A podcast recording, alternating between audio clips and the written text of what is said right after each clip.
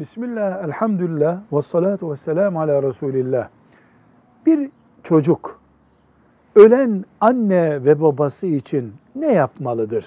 Hani cenaze törenleri dışında daha sonra öldü, e, gömdük. Evlat olarak ne yapmalıyız ki vefalı bir evlat olmuş olalım? Bir numaralı görev anne ve babanın insanlar üzerinde söz konusu bir hak varsa bu haklardan helalliği sağlamaktır. Neyi kastediyoruz? Anne ve baba borçluydu.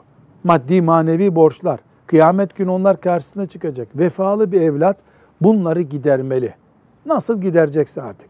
İkinci olarak şunu bileceğiz ki mümin ibadet olarak ne yapıyor? Namaz, oruç, kurban, Kur'an bunların hepsinden sevap anneye babaya gider.